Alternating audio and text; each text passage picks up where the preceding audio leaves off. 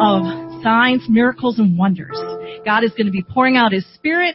He is going to be healing. He is going to be delivering souls, and you don't want to miss it. You also, on Wednesday, this Wednesday, you don't want to miss our missionary. Uh, missionaries to Spain, uh, brother and sister Bibi are going to be here, and we are going to have uh, dinner following the service. So please come so then you can fellowship with them and get to know them.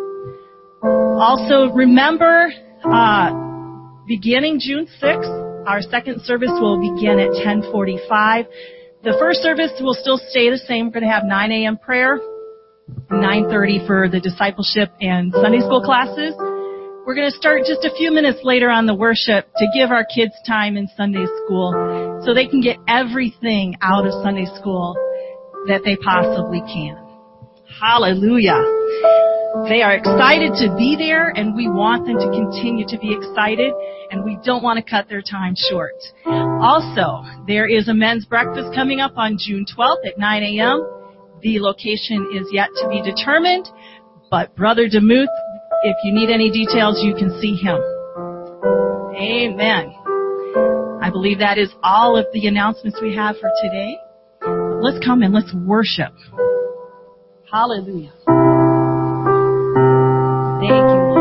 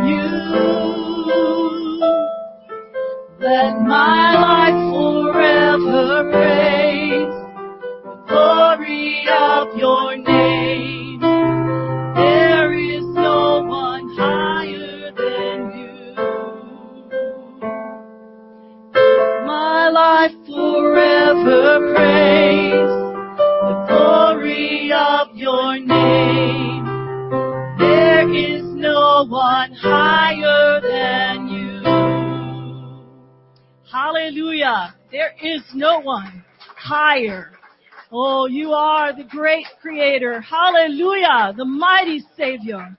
Beside you, there is no other. Hallelujah. Thank you, Jesus. Thank you, Jesus. Hallelujah.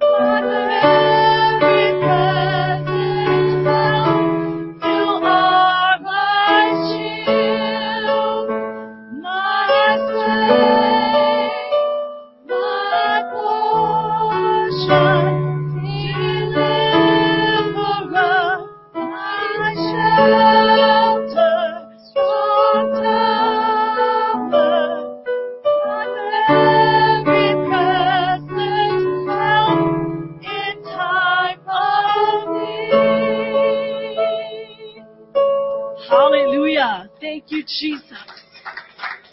Thank you, Jesus. You are there in my time of need. You are my shelter, my fortress and my deliverer. Hallelujah. Who else do I have? Oh, hallelujah. Thank you, Jesus. Thank you, Jesus. Hallelujah. Thank you, Jesus.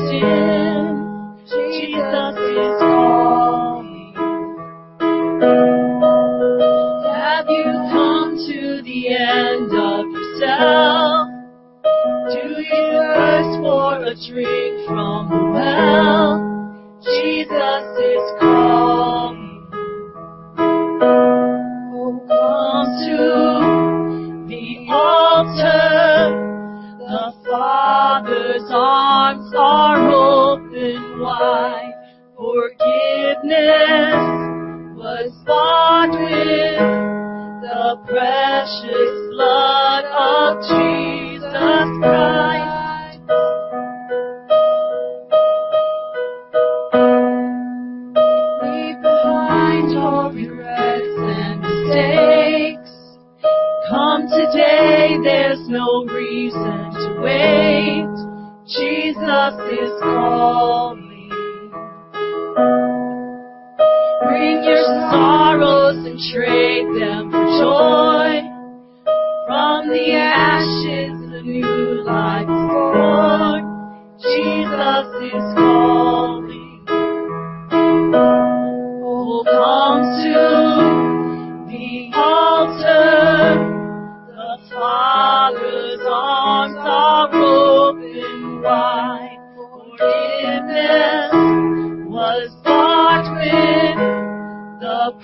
Precious blood of Jesus Christ. Oh, come to the altar.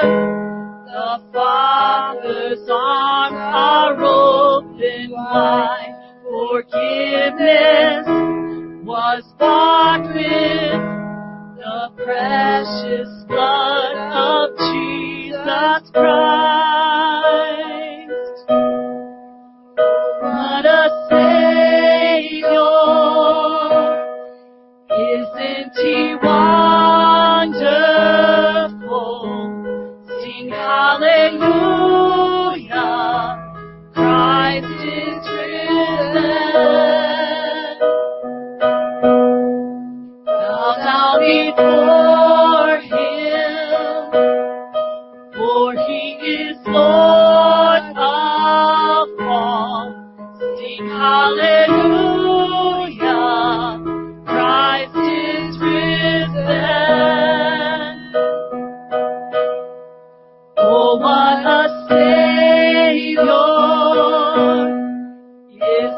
He?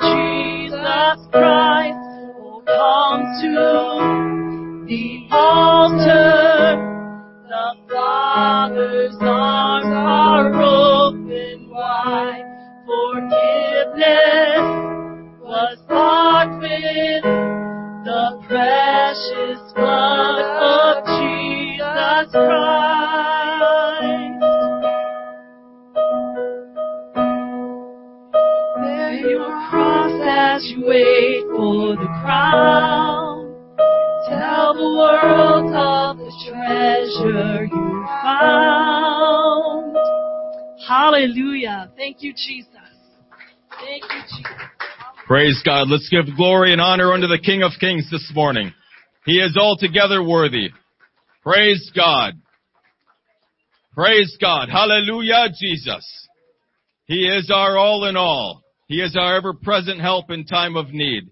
Whatever we have need of today, we find it met in Him. Hallelujah, Jesus. Hallelujah, Jesus. We do laud and magnify you, Lord of glory. We do give glory and honor unto you, thou most high God.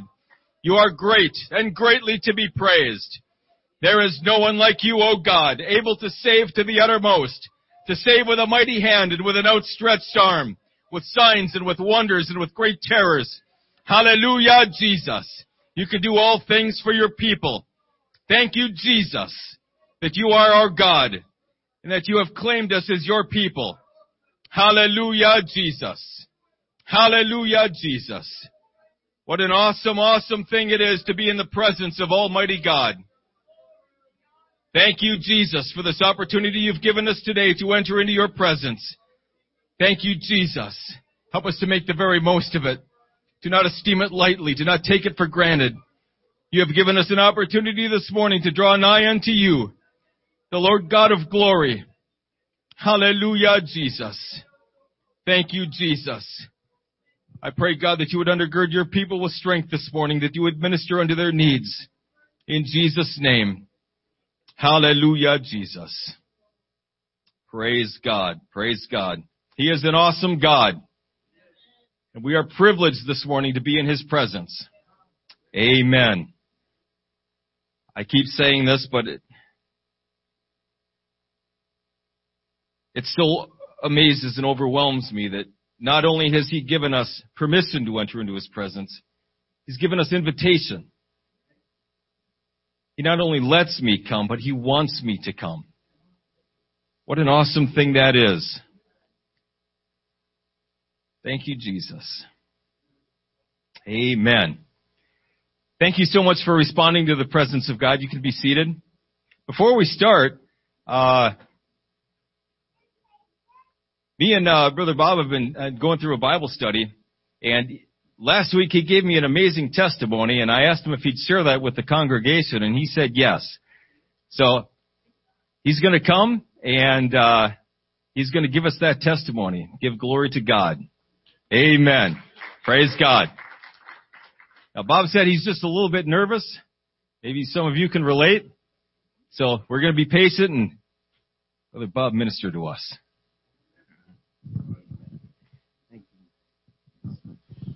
Hello, I'm kind of nervous, so bear with me.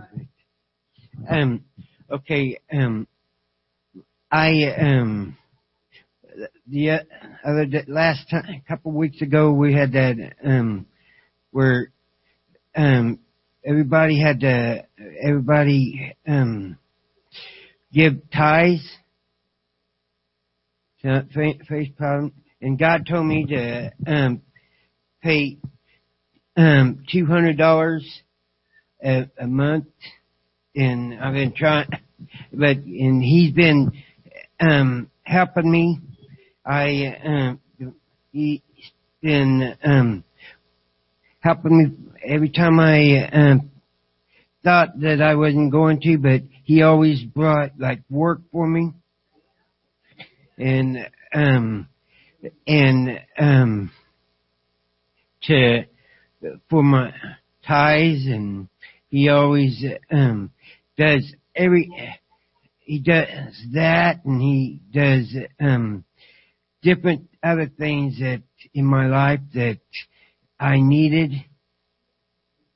and I bl- I am very blessed that the good Lord loves me that much to um to do look out for me and take care of me. And I I am very much pleased that he loves me that much. And thank you.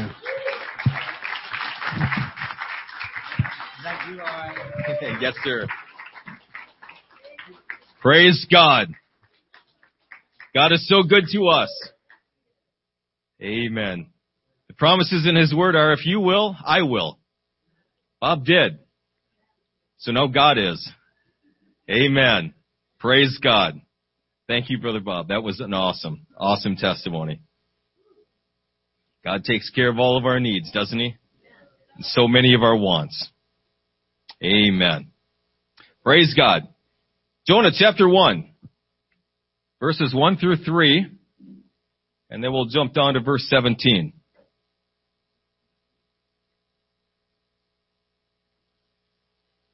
We're thankful as you're turning to the word of the, Lord. Thankful for uh, uh, Chet and Teresa being here, their parents. What a blessing that is. Amen.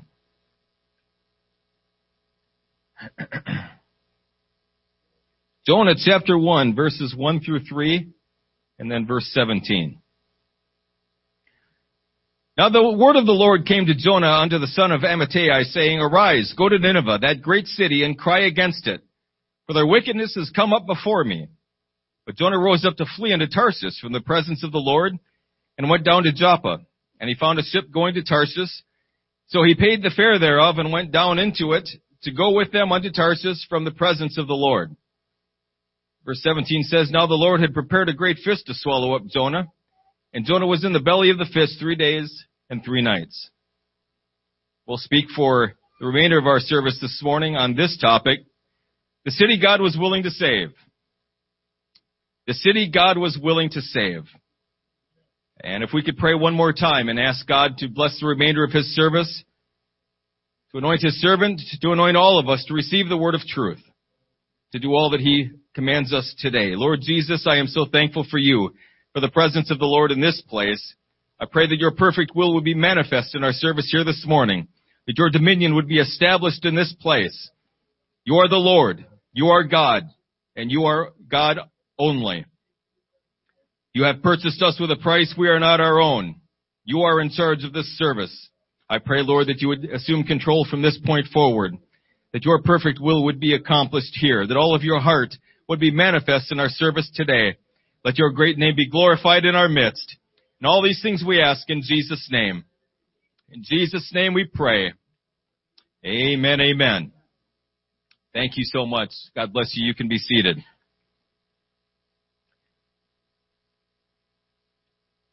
This story is, is one that we're mostly familiar with, the story of Jonah. We've heard it from the time we were in Sunday school in the belly of the whale. He was called to preach. He didn't.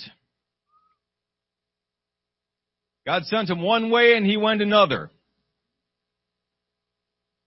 This entire account was authenticated by Jesus in Matthew chapter 12 verses 40 through 41. Jesus says, For as Jonah was three days and three nights in the whale's belly, so shall the Son of Man be three days and three nights in the heart of the earth. The men of Nineveh shall rise in judgment with this generation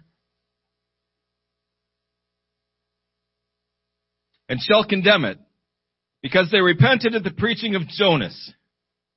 And behold, a greater than Jonas is here. The message is very simple this morning.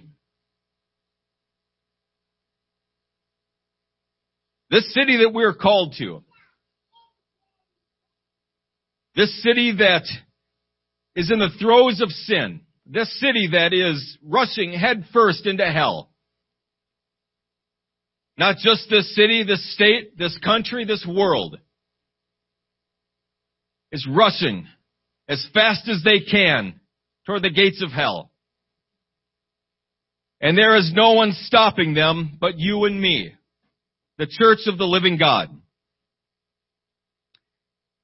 The city of Nineveh were guilty of many sins before God. And Nahum chapter 3 verse 1 says, Woe to the bloody city! It is all full of lies and robbery. The prey departeth not. Verse 4 of the same chapter says, Because of the multitude of the whoredoms of the well-favored harlot, the mistress of witchcrafts, that selfless na- that selleth nations through her whoredoms and families through her witchcrafts. Again in verse 16, same chapter. Thou hast multiplied thy merchants above the stars of heaven. The cankerworm spoileth and flieth away. In Zephaniah chapter 2 verse 15, it says, This is the rejoicing city that dwelt carelessly, that said in her heart, I am, and there is none beside me. How is she become a desolation, a place for beasts to lie down, and every one that passeth by her shall hiss and wag his hand. Nineveh worshipped false gods, having temples dedicated to the gods Nabu, Asher, and Adad. They also worshipped Ishtar, a goddess of love and war. In his book Nineveh and Babylon, Layard says, quote, the annals of Assyria are nothing but a register of military campaigns, spoliations, and cruelties. Their monuments display men of a calm and unmoved ferocity, whose moral and mental qualities are overborne by the faculties of the lower, brutal nature. Unquote. Nineveh represents our world today. Sin is by nature singular. It is by nature individual because sin separates an individual from the presence of God. That's where it starts as an individual. It starts in my heart. It starts in your heart.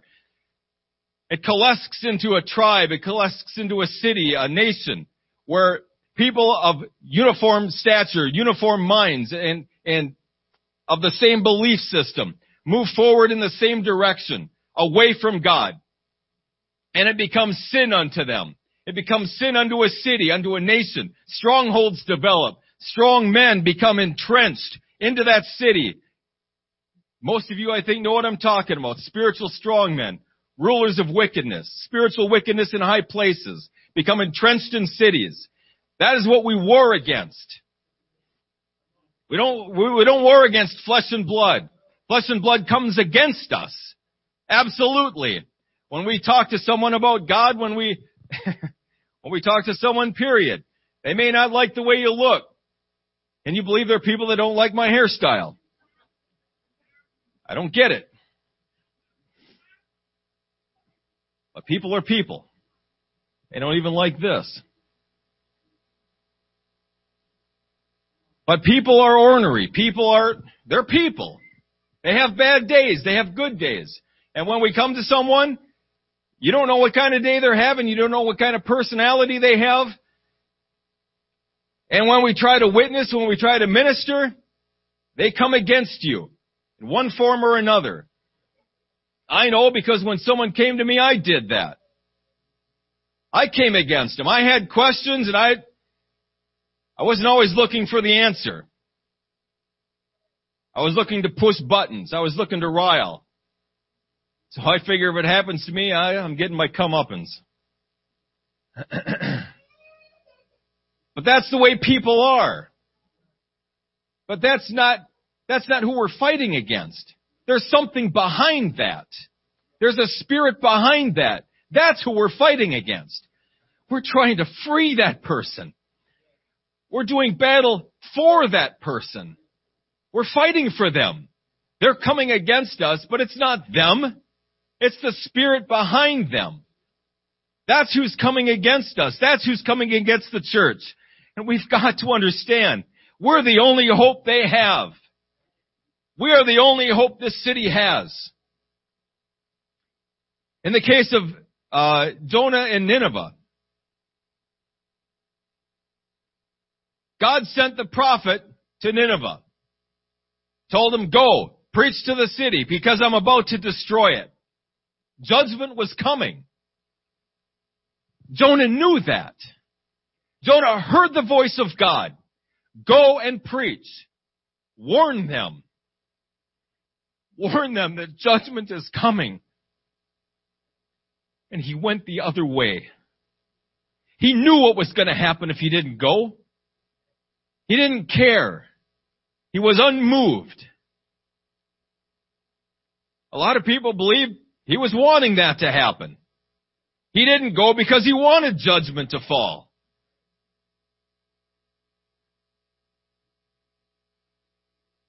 God help the church if that is that that spirit is in us.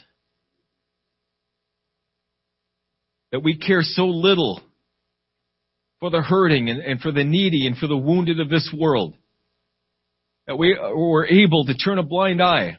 We're able to look the other way, walk a different direction, and be okay with that. We see in Jonah's life, he got on the ship. And a storm came. And he slept like a baby. He slept quietly. His conscience unmoved. The shipmates came down and said, what are you doing sleeping? Call out to your God. Everyone else is. The world had to get the attention of the man of God to get him to start praying. Someone in the world had to come to him and shake him to the point where he started to pray. Had to wake him up out of a dead sleep. We're talking about revival. The church has always talked about revival, and rightly so. Revival isn't a massive influx of souls. Revival happens in here, in the church, where God revives His people. That's revival. When God wakes us up and gets us moving in the right direction again. That's revival. What happens after revival is a big influx of souls. That's what happens after. But first God has got to wake us up. He's got to get our attention. He's got to get us moving again. And I'm not saying that we're not moving, but I'm saying that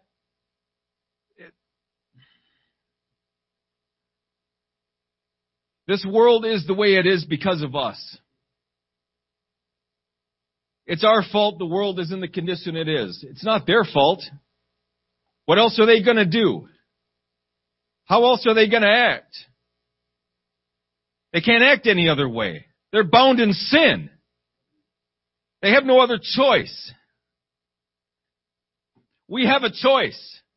We've been freed from that. We're walking in a different direction now.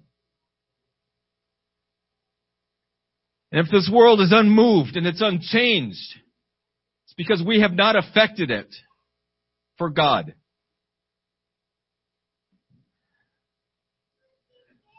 And I'm going to say we all through this message because it's me too.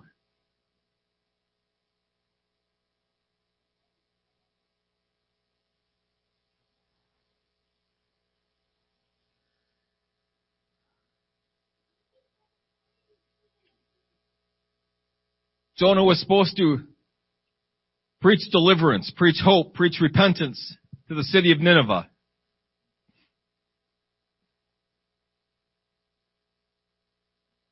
He had no interest, no desire to do that. Now granted, in Jonah's defense, Nineveh probably wasn't considered the, the best place to go to to preach righteousness and holiness and repentance. Nineveh was a very wicked city. It was a very brutal city. It was very barbaric. And so, I mean, we have that to consider. However, God knew that when He sent Jonah. Our missionaries today are going into lands, they're going into countries where they literally face death every single day. They face death for preaching the gospel of Jesus Christ. And they know that when they go in, but they're going anyway. They're still going there. They're living in that condition. They're living with the situation that someone could come through that door any moment and shoot me, behead me, throw me in prison, and they'll never see me again. They live with that knowledge every day. But they still go out and they preach and they teach and they witness of the goodness of God.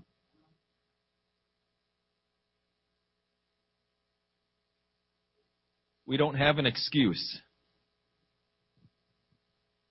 I don't want this to be a, a message of guilt. This is not a message of guilt. Don't feel guilty. Don't feel condemned. Feel encouraged. Feel strengthened. God is wanting us to do this. God is wanting us to reach this city. He's not coming down with a hard hand and a hard foot. He's encouraging us. He's strengthening us. He's trying to move us from where we're at to get out there and work the fields. We all have various personalities. We all have various ministries, various uh, contacts and, and spheres of influence. You will reach people that I never will, vice versa.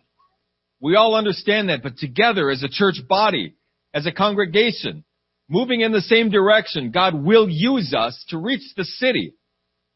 He will use us. He wants to. It is His desperate desire to save this city. And in some ways, this city is not unlike Nineveh.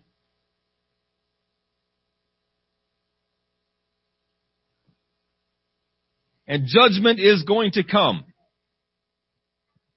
Maybe not as a city, but judgment is coming in individuals' lives. There are people that God has been merciful to, merciful, merciful, merciful, merciful, but God's mercy will not always abide forever.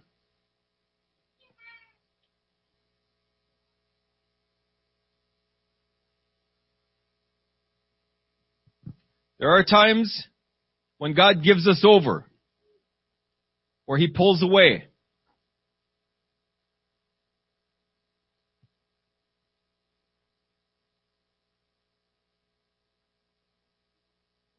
There are people in this city, there are people in our families, there are people that we work with that need so desperately to hear this message. They need to have an experience what you've had and experienced.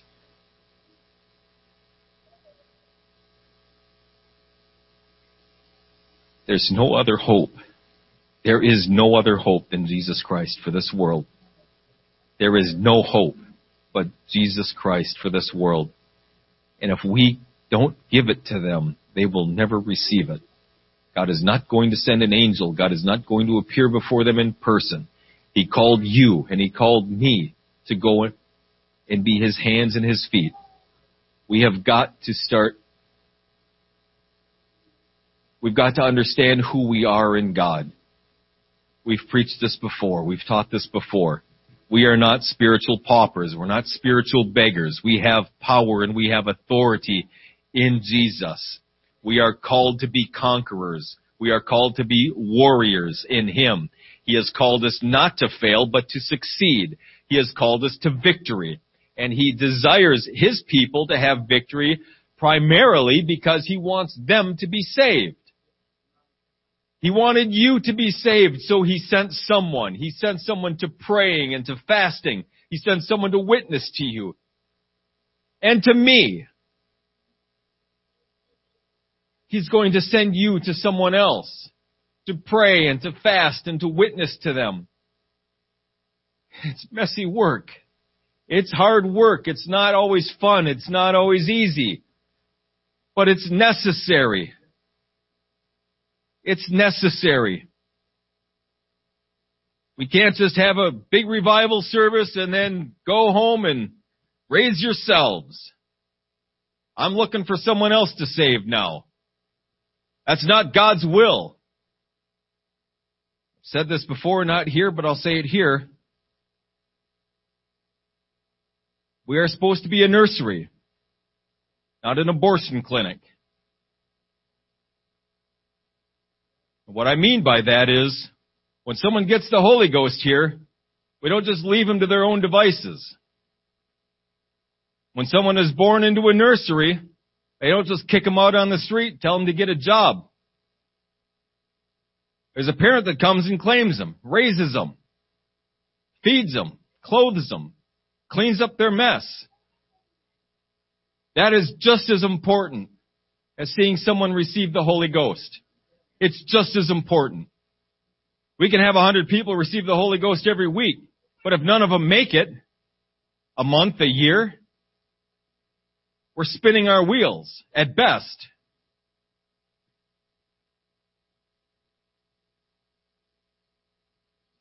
God has called each and every one of us, just like He called Jonah, to preach to this city.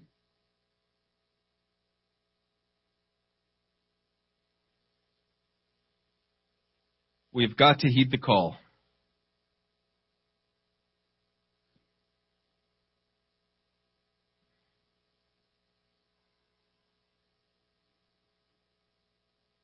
The pagan captain called the man of God to prayer.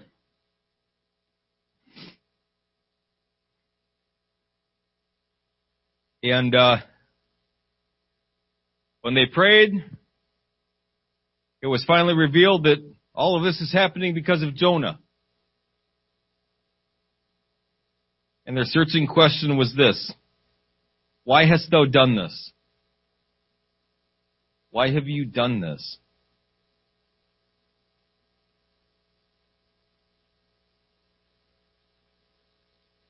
Similar to the rebuke Abraham and Isaac received from Abimelech when they lied about their wives, the sailors seemed to grasp the seriousness of Jonah's disobedience more than the prophet did.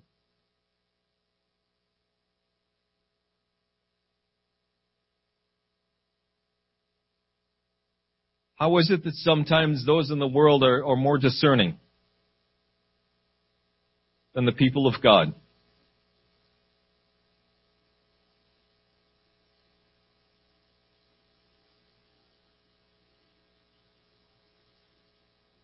When Jonah's in the belly of the whale, he finally realizes what he's done. He wakes up. He comes to himself. It's a uh, sad place to be. It's a it's a lot God had to do to finally get his attention. To finally get him to wake up and realize what was going on what he had done. God had entrusted him with something very significant. The eternal souls of an entire city were resting on Jonah. And I don't, I don't mean to sound heavy. I don't mean to sound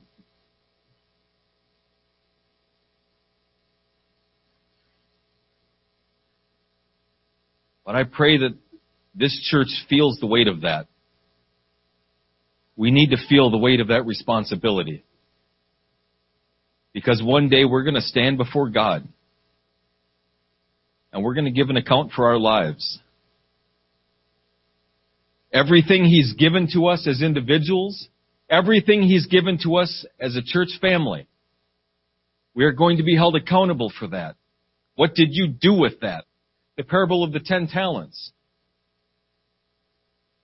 What did you do with the talent I gave you? I buried it. What was his reward? He didn't get a reward, did he? The talent was taken from him and given to the guy with ten.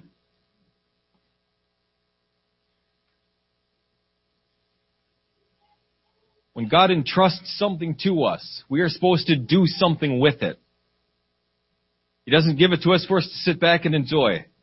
And I'm not saying don't enjoy the presence of God. Absolutely we enjoy the presence of God.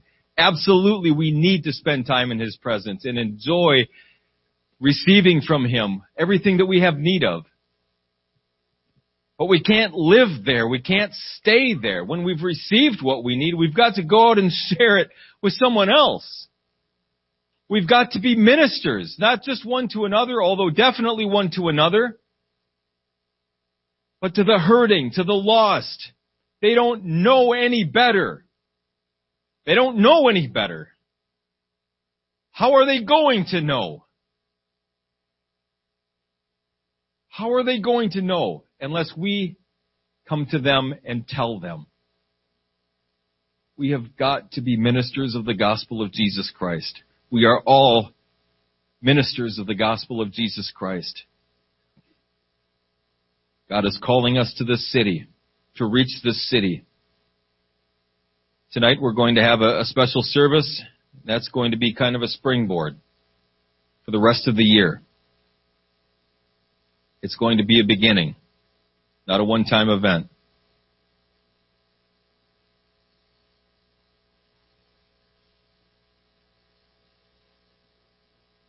In the boat, we find that the prayers of the sailors were going out.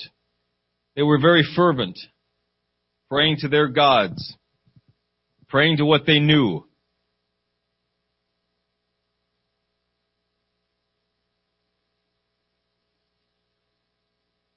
The sailors saw that Jonah's God did what their gods could not do. When Jonah prayed, told them what they needed to do, the storm, the storm stopped. God quelled the storm.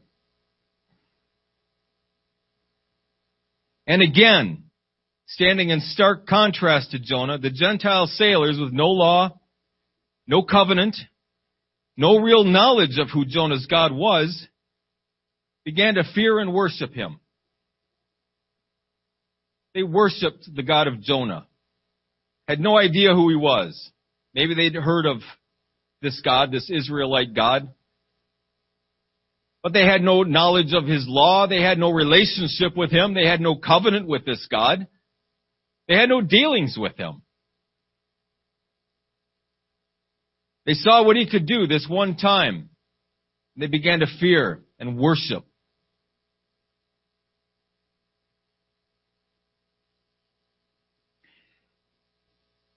I remember the first time I came into a Pentecostal service. Some of you probably do as well.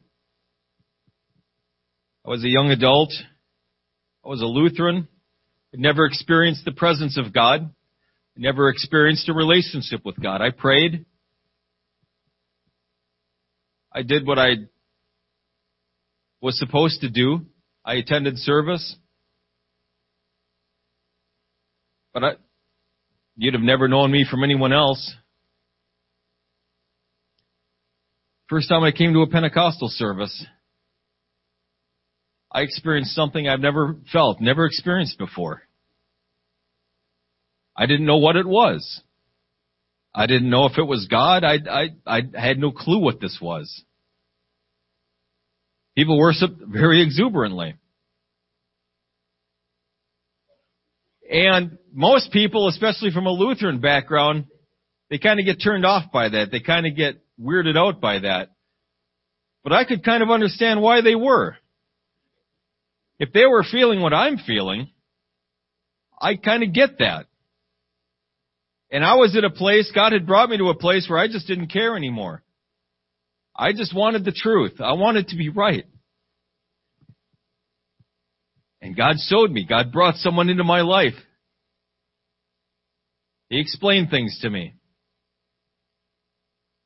Came to church with him, experienced God, I had never known God before, not like this. I didn't have a covenant with God. I've never had a real relationship with God. But I saw what God was doing here. And I worshiped. When the sermon was done, I was the first person to the altar. And when I got up, my face hurt. It was swollen. I could hardly open my eyes. I experienced God for the first time. And it was powerful. I'll never forget it. These sailors experienced something very similar as an Old Testament counterpart. They experienced God like they'd never experienced Him before. Jonah, this was just another day in the life for him. He didn't seem to react at all to God calming the storm. Yeah, this is what's going on. This is what you need to do. Blah, blah, blah, blah, blah. But it was a big deal to the sailors. Unfortunately, it seems that familiarity does breed contempt. But it doesn't have to. If our relationship with God is vibrant and growing and strong, if we have an intimate walk with Him versus passing relations, it doesn't have to grow stale. It doesn't have to get old. It can keep growing. It can keep getting better. It does get better.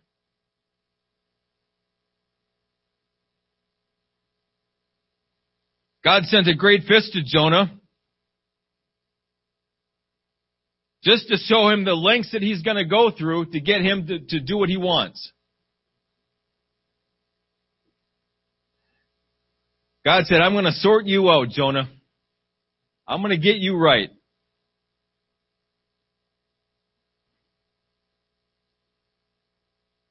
The condition of his heart was not right. It wasn't right. God had a desire to save this city. Jonah did not.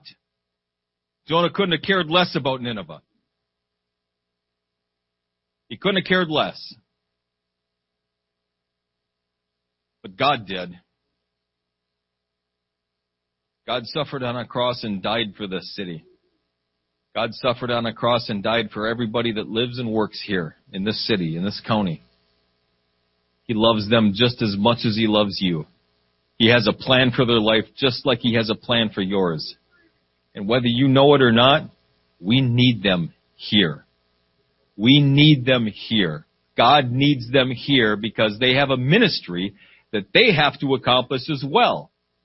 They have a ministry that God needs them to, to get going on. It takes all of God's people to do all of God's work. Some of them are still out there, ready to be won. Now we see the end of the story here. Jonah was facing Nineveh. Jonah had to preach to this awful, wicked nation. But when he preached, what happened? They listened and they responded. Oh my word did they respond. The wicked king said even the animals are going to be wrapped in sackcloth and ashes and they're going to stop eating and drinking. If maybe God will repent him of the evil. If maybe God will have mercy on us. And that's what I want to end with. We always have it in our minds that all these are against us. All of these people, you know, we, we try to witness, they're gonna come against us. They're gonna hate us. They're gonna, they're gonna persecute us. It's gonna be a hard thing to do. But I'm telling you, God has people in this city that He's been working on for years and years. Prayers have been going up for this city for decades. Decades people have been praying for this city. Those prayers are about to be answered. He's going to use this generation, you and me, to answer those prayers. What an awesome thing that is. But those are, they're ready. They're ready to hear. God has been working in their hearts. He's been working in their lives, sending them through circumstance and situation, preparing them to receive from God what they need from Him. They are prepared. They are ready. The harvest is white, all ready to harvest. It won't be a hard thing. Once this gets going, it's going to be so very easy. It's just going to keep rolling. Not because of our talent, not because of our ability, but because God has prepared the way. God has gotten everything lined up and ready to go. God knows what He's about. God knows what He's doing. When He sends us somewhere, it's for a reason. We don't need to know the reason. We don't need to have him explain everything to us. When I told my kids to do something, I didn't always explain the minutia, how everything's gonna work and why everything's just gonna line up and now you can take care of it. Initially it was cause I said so. And that was enough. Sometimes that's all we need to hear from God. And that's okay. Go. Why? Cause I said so. Now get. Stop talking. Move. And that's okay. That's quite okay. Absolutely. Thank you for clarifying that for me. I had a brain hiccup there for a moment, but I'm good now. God is God. He's in charge. He bought me. He purchased me. I am His servant. I do what He says. He doesn't do what I say. God forbid I ever get to the place where I think so. I do what He says. I am obedient to Him. I submit myself to Him, to His Word. And I do what He says. I go where He tells me. I do what He says. I stop when He tells me. I am His servant. We are His servants. When He sends us, we go. When He tells us to give, we give. When He tells us to pray, we pray. When He said, seek my face, thy face, Lord, will I seek.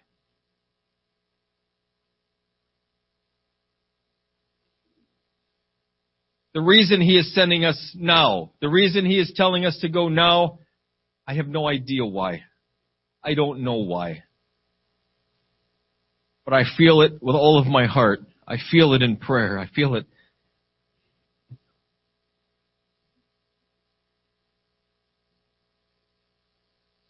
He wants his congregation to go. So we're going to go. As best as we can. Like I said this morning, it's going to be a messy process. We're going to start, we're going to stop, we're going to try to figure things out. We'll find things, some things work, some things don't, some things need to be tweaked. That's all a part of it. We're just going to keep moving forward. We're going to keep doing what God wants us to do. We'll be patient with each other. We'll be patient with ourselves. We'll keep in prayer. We'll keep fasting. We'll keep receiving direction from the Lord. And we can expect a bountiful harvest. Not only numerically, but spiritually. We don't want just numbers. I would rather have few numbers and strong spiritual saints than vice versa. I feel like that's what we have right now. I'd much rather, I'd much prefer this. Have a few very seasoned, very strong spiritual saints who know how to touch the throne of God than a hundred, two hundred people who are they're barely making it in at, at the end of the week.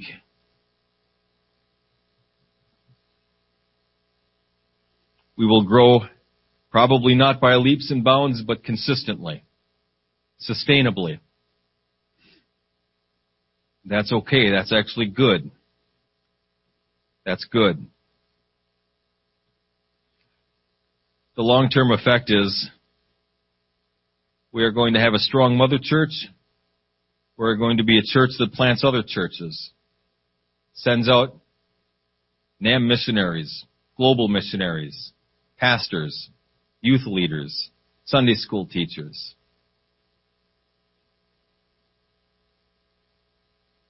God is going to use this church so very powerfully. And it won't be because of any one of us. Perhaps your prayers. Perhaps the prayers of those who went before us. But ultimately, for God's great name's sake, He will save this city. Let's all stand.